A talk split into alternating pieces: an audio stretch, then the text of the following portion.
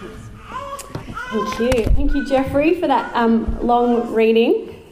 It's long and a little bit repetitive, maybe, so you kind of get the point. Did you get the point? That it's something about faith. Don't know how many times you heard that word. Um, Hebrews, uh, if, you're visiting here um, at Merri Creek today, like I am, uh, here they're in a sermon series on the book of Hebrews, and um, we're up to chapter 11. So, some of it, so for some of you, might come a little bit out of nowhere.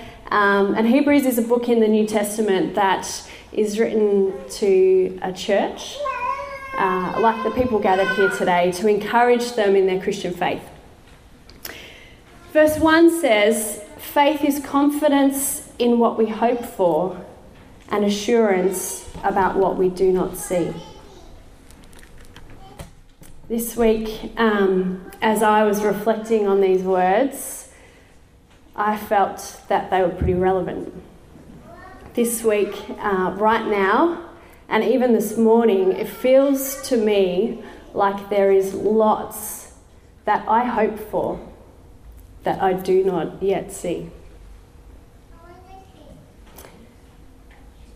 As we reflect uh, this morning on the dedication of Felix and Chester, and our hopes and our dreams for those boys, and my hopes and my dreams for my children, my daughter and my son.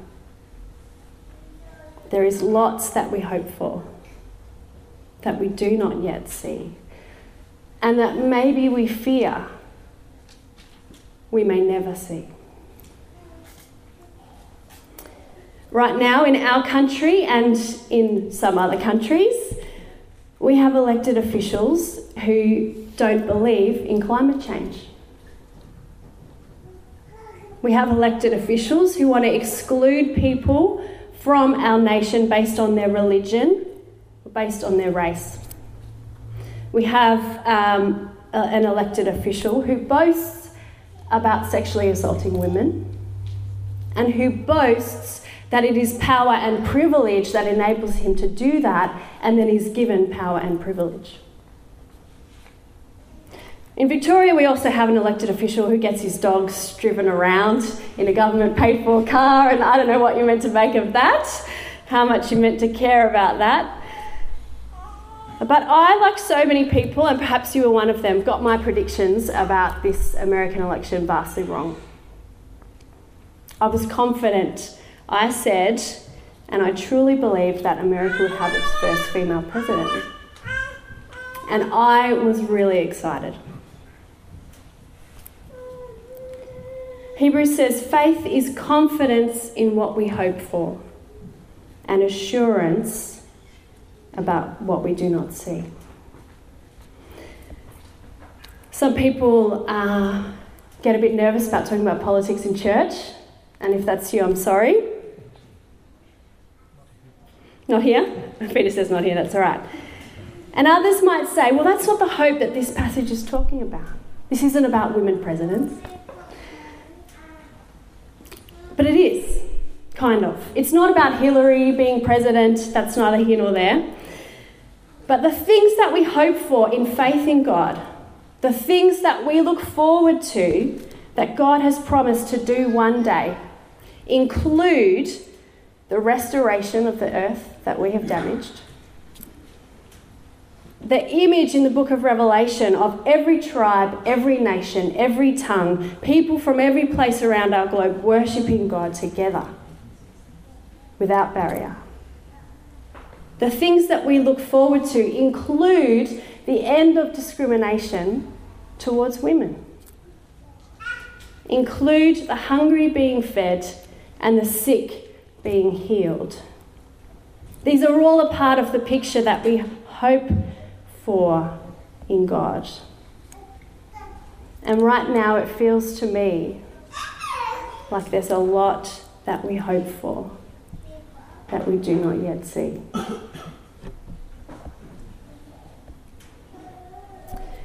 The writer to the Hebrews uh, in this letter, although it was probably a sermon, um, delivered at first, and you can kind of hear the, uh, the echoes of a preacher when he says, I don't even have time to tell you about X, Y, and Z, and then goes on and tells you all about X, Y, and Z, uh, is calling his hearers to perseverance in the faith. In difficult times, they're suffering persecution and insult, temptation perhaps to fall back to what they knew before, the passing of time, the cooling of their passion perhaps. And it seems that these people were having trouble staying the course as Christians.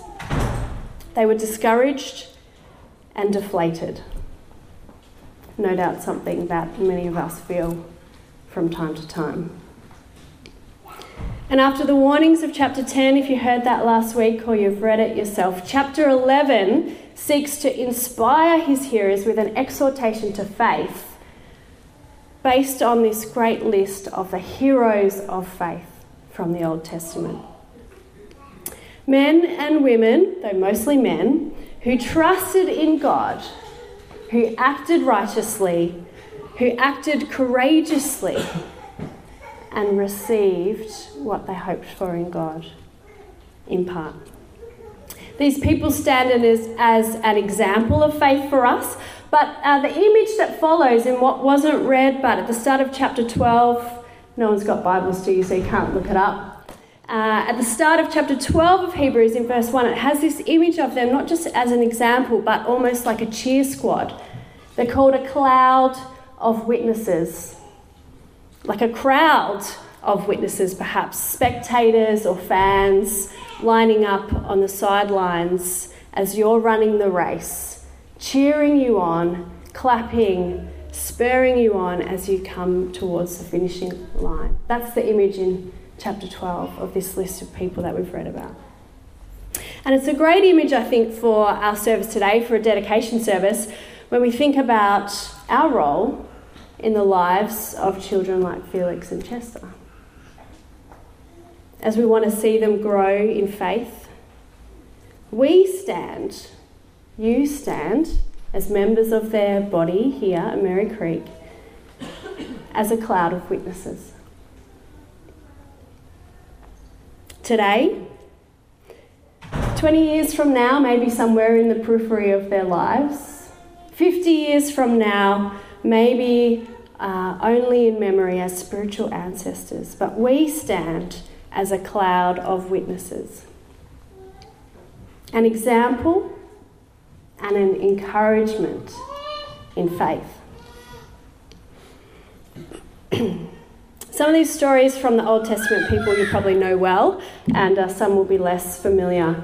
But I want to have a look at what uh, something that this kind of honour roll of people teaches us about faith by looking a little bit more closely at uh, one of what you might think is perhaps the more unlikely inclusions, and that's Rahab the prostitute. Rahab's one of two women on the list, and she's unusual on this list for several reasons. One, because she's a woman. There aren't many women on the list. Other, the only other one is Sarah, the wife of Abraham who bears the promised child. And Rahab is the only one who's in there uh, in her own right, you might say. Number two, Rahab is a foreigner. She's not an Israelite, she's a Canaanite.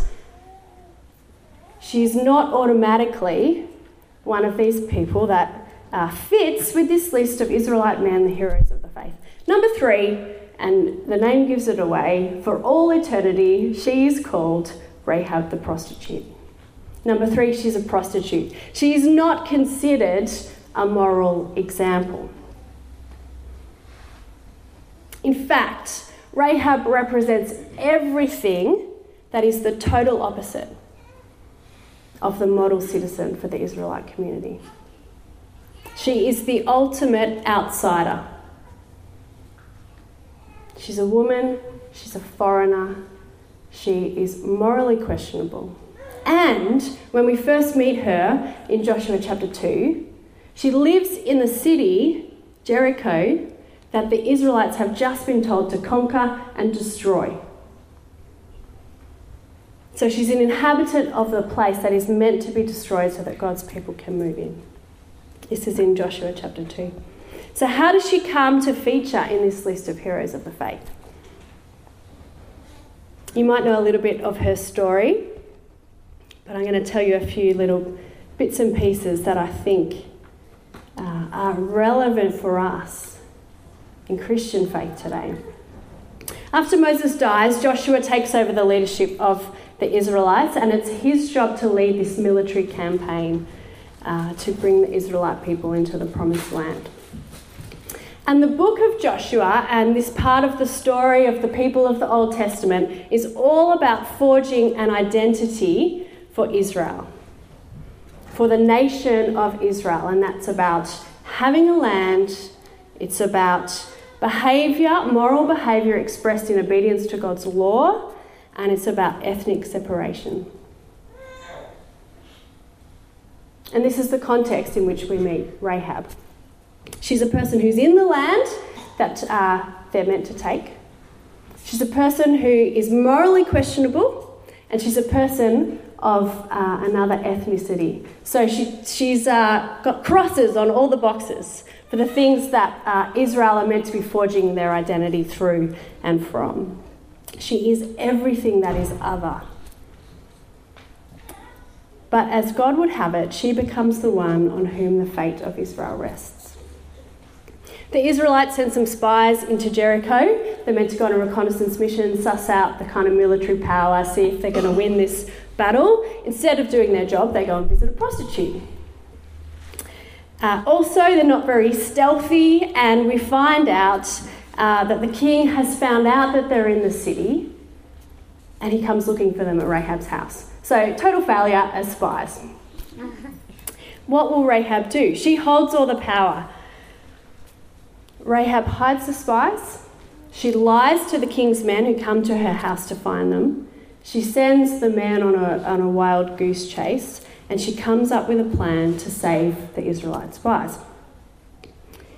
But she asks for something in return. and there's a great speech in Joshua chapter 2 about how God is going to deliver Jericho into the Israelites' hands, about the great deeds of God in the past, about the power of God. And who gives the speech?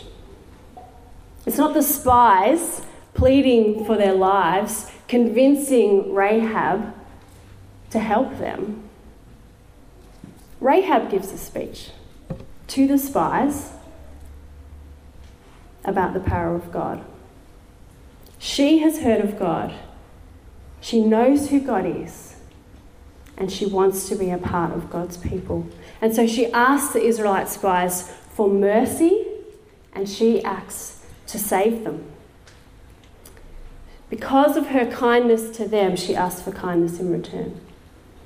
And the story, as you read it in the Old Testament, is almost kind of comical in its telling. It works on this reversal of expectations. These good guys, good guys who fail. And this woman from whom we expect nothing at all shows all the traits of a righteous person of faith. And in fact, the word that Rahab uses when she asks the spies for kindness is the word, the Hebrew word, hesed. Hesed is usually used in the Bible of the steadfast love and loyalty of God. God's covenant love for his people and his acts of mercy towards them. It's a description not just of the acts of God, but of the character of God. This is what God is like. He is a God of covenant love, a God of faithfulness, a God of mercy. And so when Rahab asks the spies to spare her life, she's actually invoking the character of God, God's mercy and kindness. She's stating quite plainly to them that her kindness to them, her loyalty to them, springs from her loyalty and her faith in God. And she is calling on them to act in faithfulness in return to her. What she does here is uh, remarkably courageous. the ultimate outsider. Just one chapter before, she's, she's destined for destruction in the city of Jericho. Jericho. She expresses her faith in God and she invokes with great courage some kind of reciprocity between herself and these spies who otherwise intend to kill her. So, anyway, the spies agree, they bargain their lives for hers, they head back to the Israelites' camp and they report back to Joshua. They come back and they say, Surely the Lord has given the city into our hands. How do they know this? Um, not because they did their reconnaissance and found out anything about the army, not because they did their job, but because those were the very words that Rahab had spoken to them. Surely the Lord has given this city into your hands.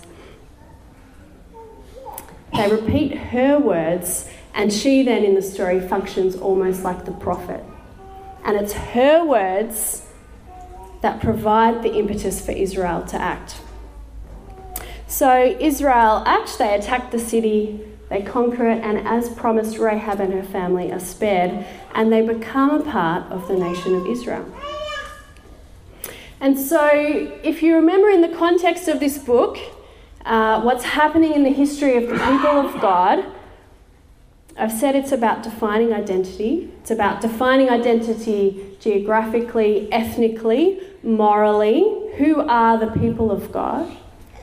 And here, at, right at the beginning of this story, the first city that they're going to conquer, the first other people that are meant to be uh, destroyed, here is this woman who presents everything that's meant to be what they're getting out of that land, who acts in faith, saves the spies, sets them on a course to victory, and becomes a part of their nation.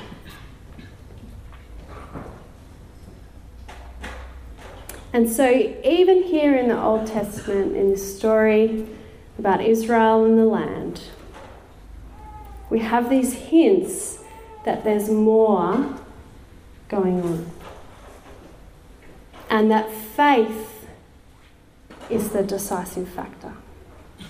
That faith, not ethnicity, not gender, faith is the decisive factor.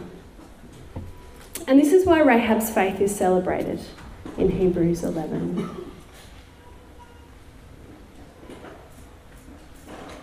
Rahab demonstrates faith and loyalty to God. She demonstrates courage and risk taking. She acts for the people of God, and so she receives acceptance into the people of God, and her life is spared.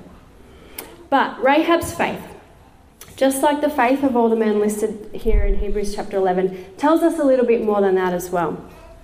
If you zoom out again a little bit to look at all uh, of the chapter, I think that this list of people of faith tells us three things about faith.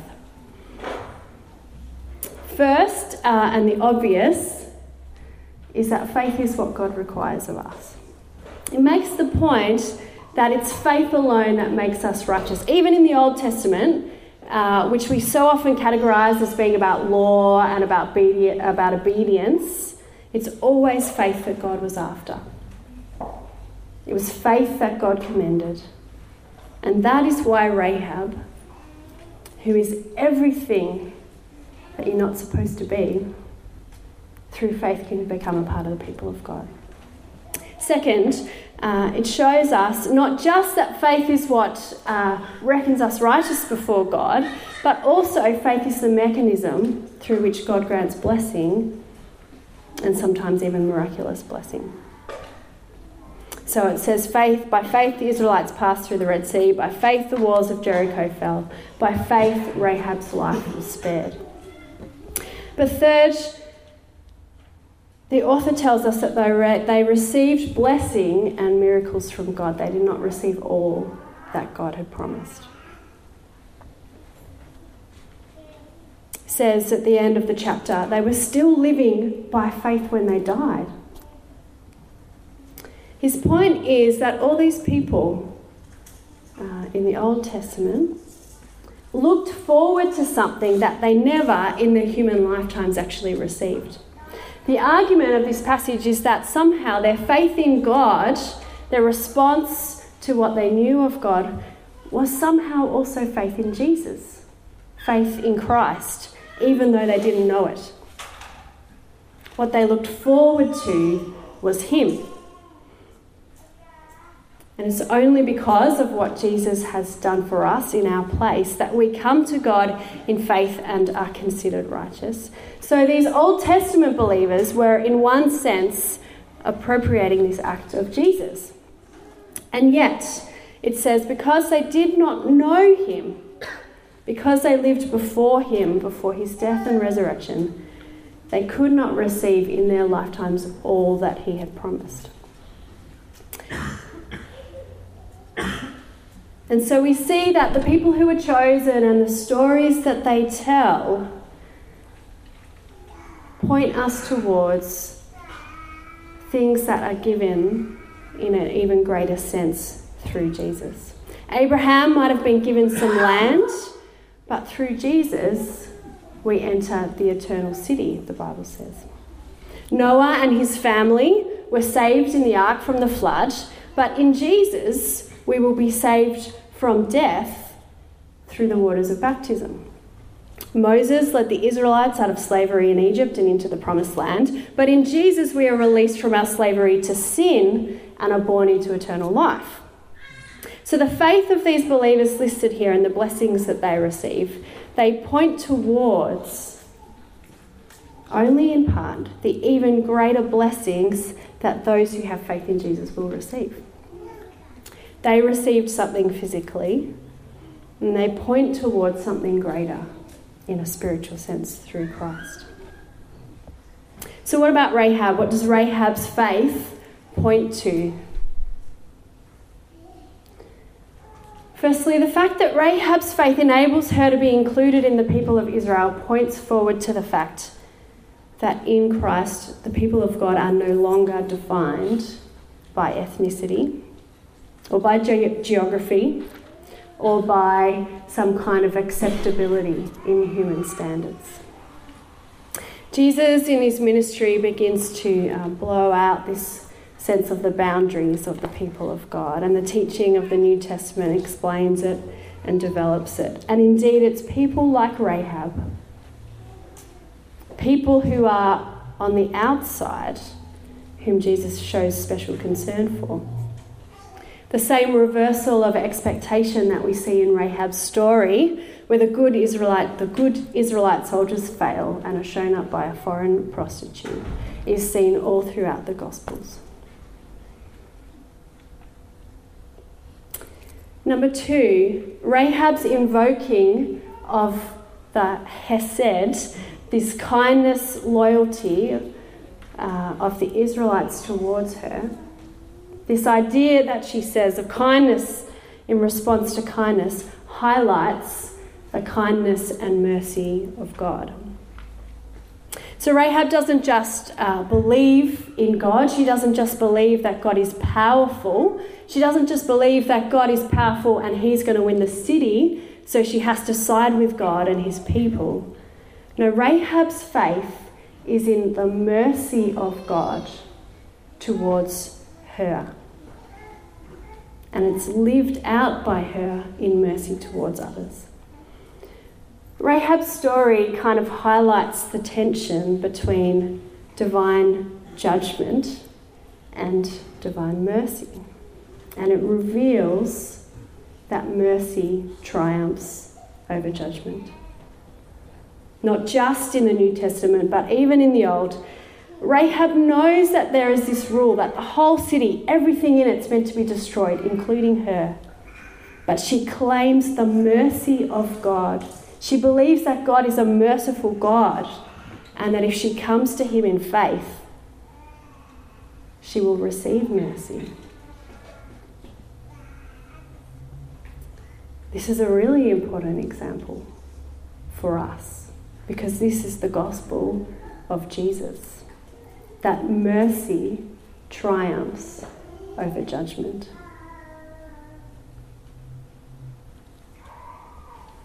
And through faith in Jesus, we claim the mercy of God towards us so that we might not perish but live.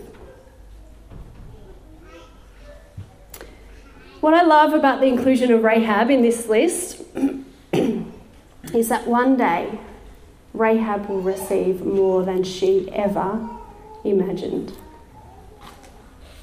In our Bibles, she's forever known as Rahab the prostitute. That's who she is.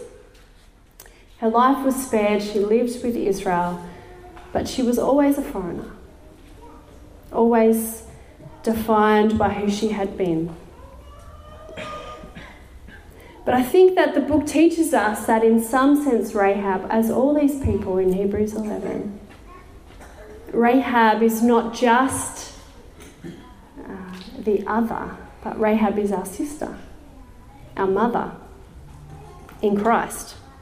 Through Jesus, though she never knew him, Rahab will have more than she ever imagined and will experience full inclusion on equal terms in the people of God, with no regard to her gender or to her race or to her former profession. Verse 21 says, By faith, the prostitute Rahab, because she welcomed the spies, was not killed with those who were disobedient. By faith, Rahab proves to us that God does not exclude people based on their race or their gender or their moral performance. Rahab proves to us that God's mercy triumphs over judgment.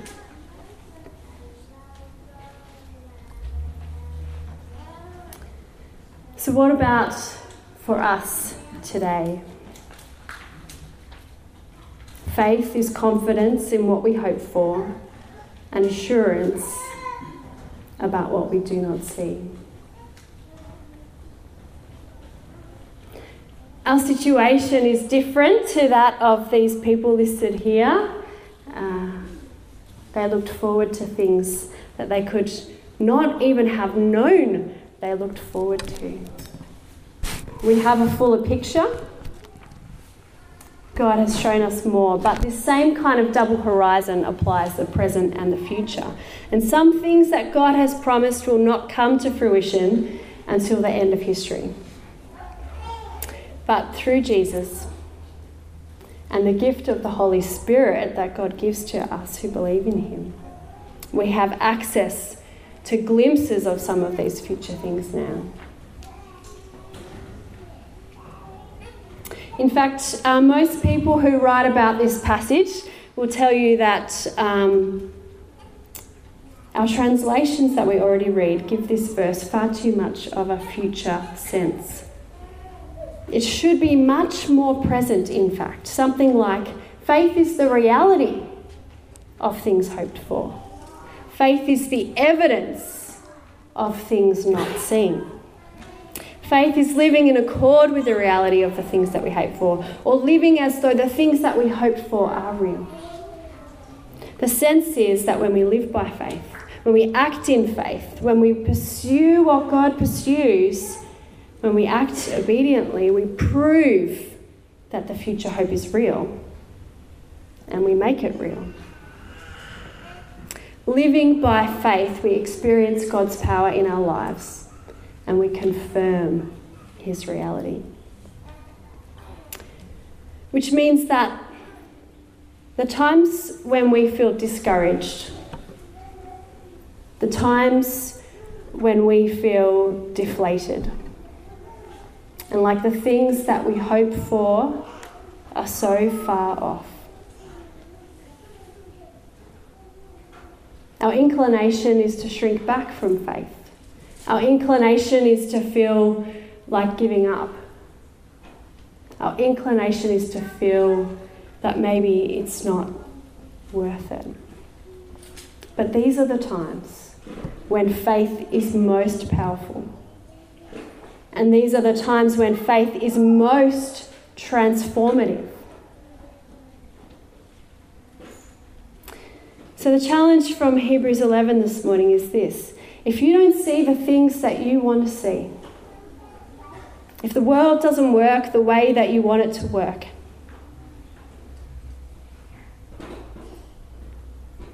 and if those things that you want to see in the world come from the heart of God, come from the Word of God, are things that you believe that God will bring about in our world and that God wants to see in our world even now,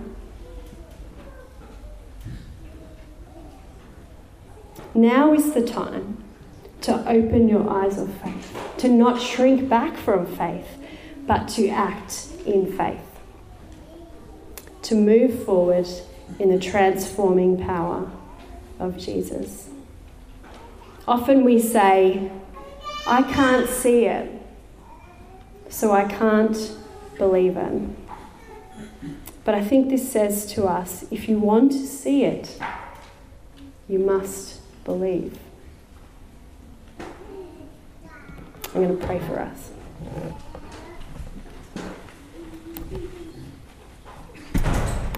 Our Father God, we thank you for these people uh, that you have revealed yourself to, and through, Lord, that you have shown us your ways with us through the people that we read about in your scriptures.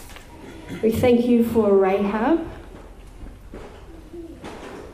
And we thank you God, that she is our mother and our sister in Christ.